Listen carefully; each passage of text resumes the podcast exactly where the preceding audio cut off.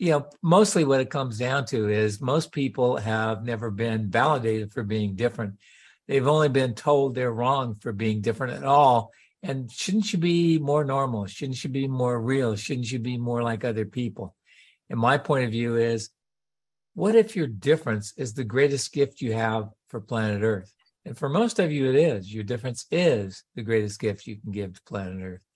And planet Earth needs it, requires it, desires it. And what is you what are you capable of because you're different? Your difference is a gift and you don't see it. But I'm willing to be different. And because I was willing to be different, it's like a whole different world exists right now. Yeah. And I see it changing because of the difference that Dain's willing to be and the difference Simone is willing to be and the difference that everybody's willing to be, you know, and the difference that Anne has been and, and you know, and Julia Everyone. and everyone that everyone. Don't try and name names. You're going to get in trouble now. Someone's going to go, he didn't Yeah. name me. I know. I didn't- if I didn't Monica. mention your name, it's only because I can't see you on screen and remember your name. I meet too many people. I can't remember anybody's name. Is what it boils down to.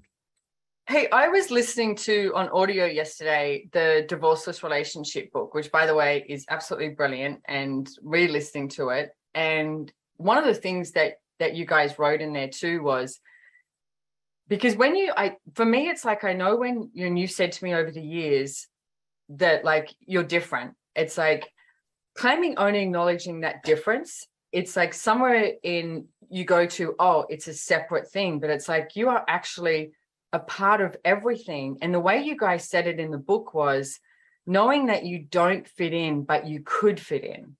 So it's like you don't have to prove your difference. Know that you are different.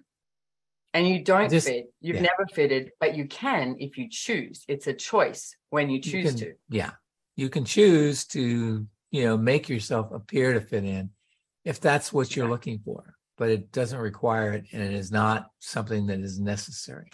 Well, and the other thing, truly, the difference of you is the greatest gift you offer the world, but it's also the greatest gift you offer yourself the willingness to be it and know it and not have to tell anybody and be willing to pretend whatever you need to to get the result you're looking for.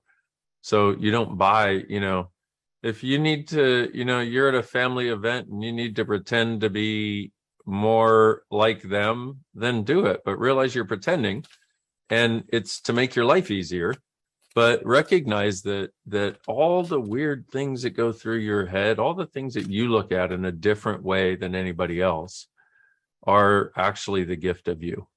And like gary said the earth is demanding it. The earth is desiring it. The earth is requiring it because what else do we have? If you're not willing to be different you're not willing to be the difference of you what do we have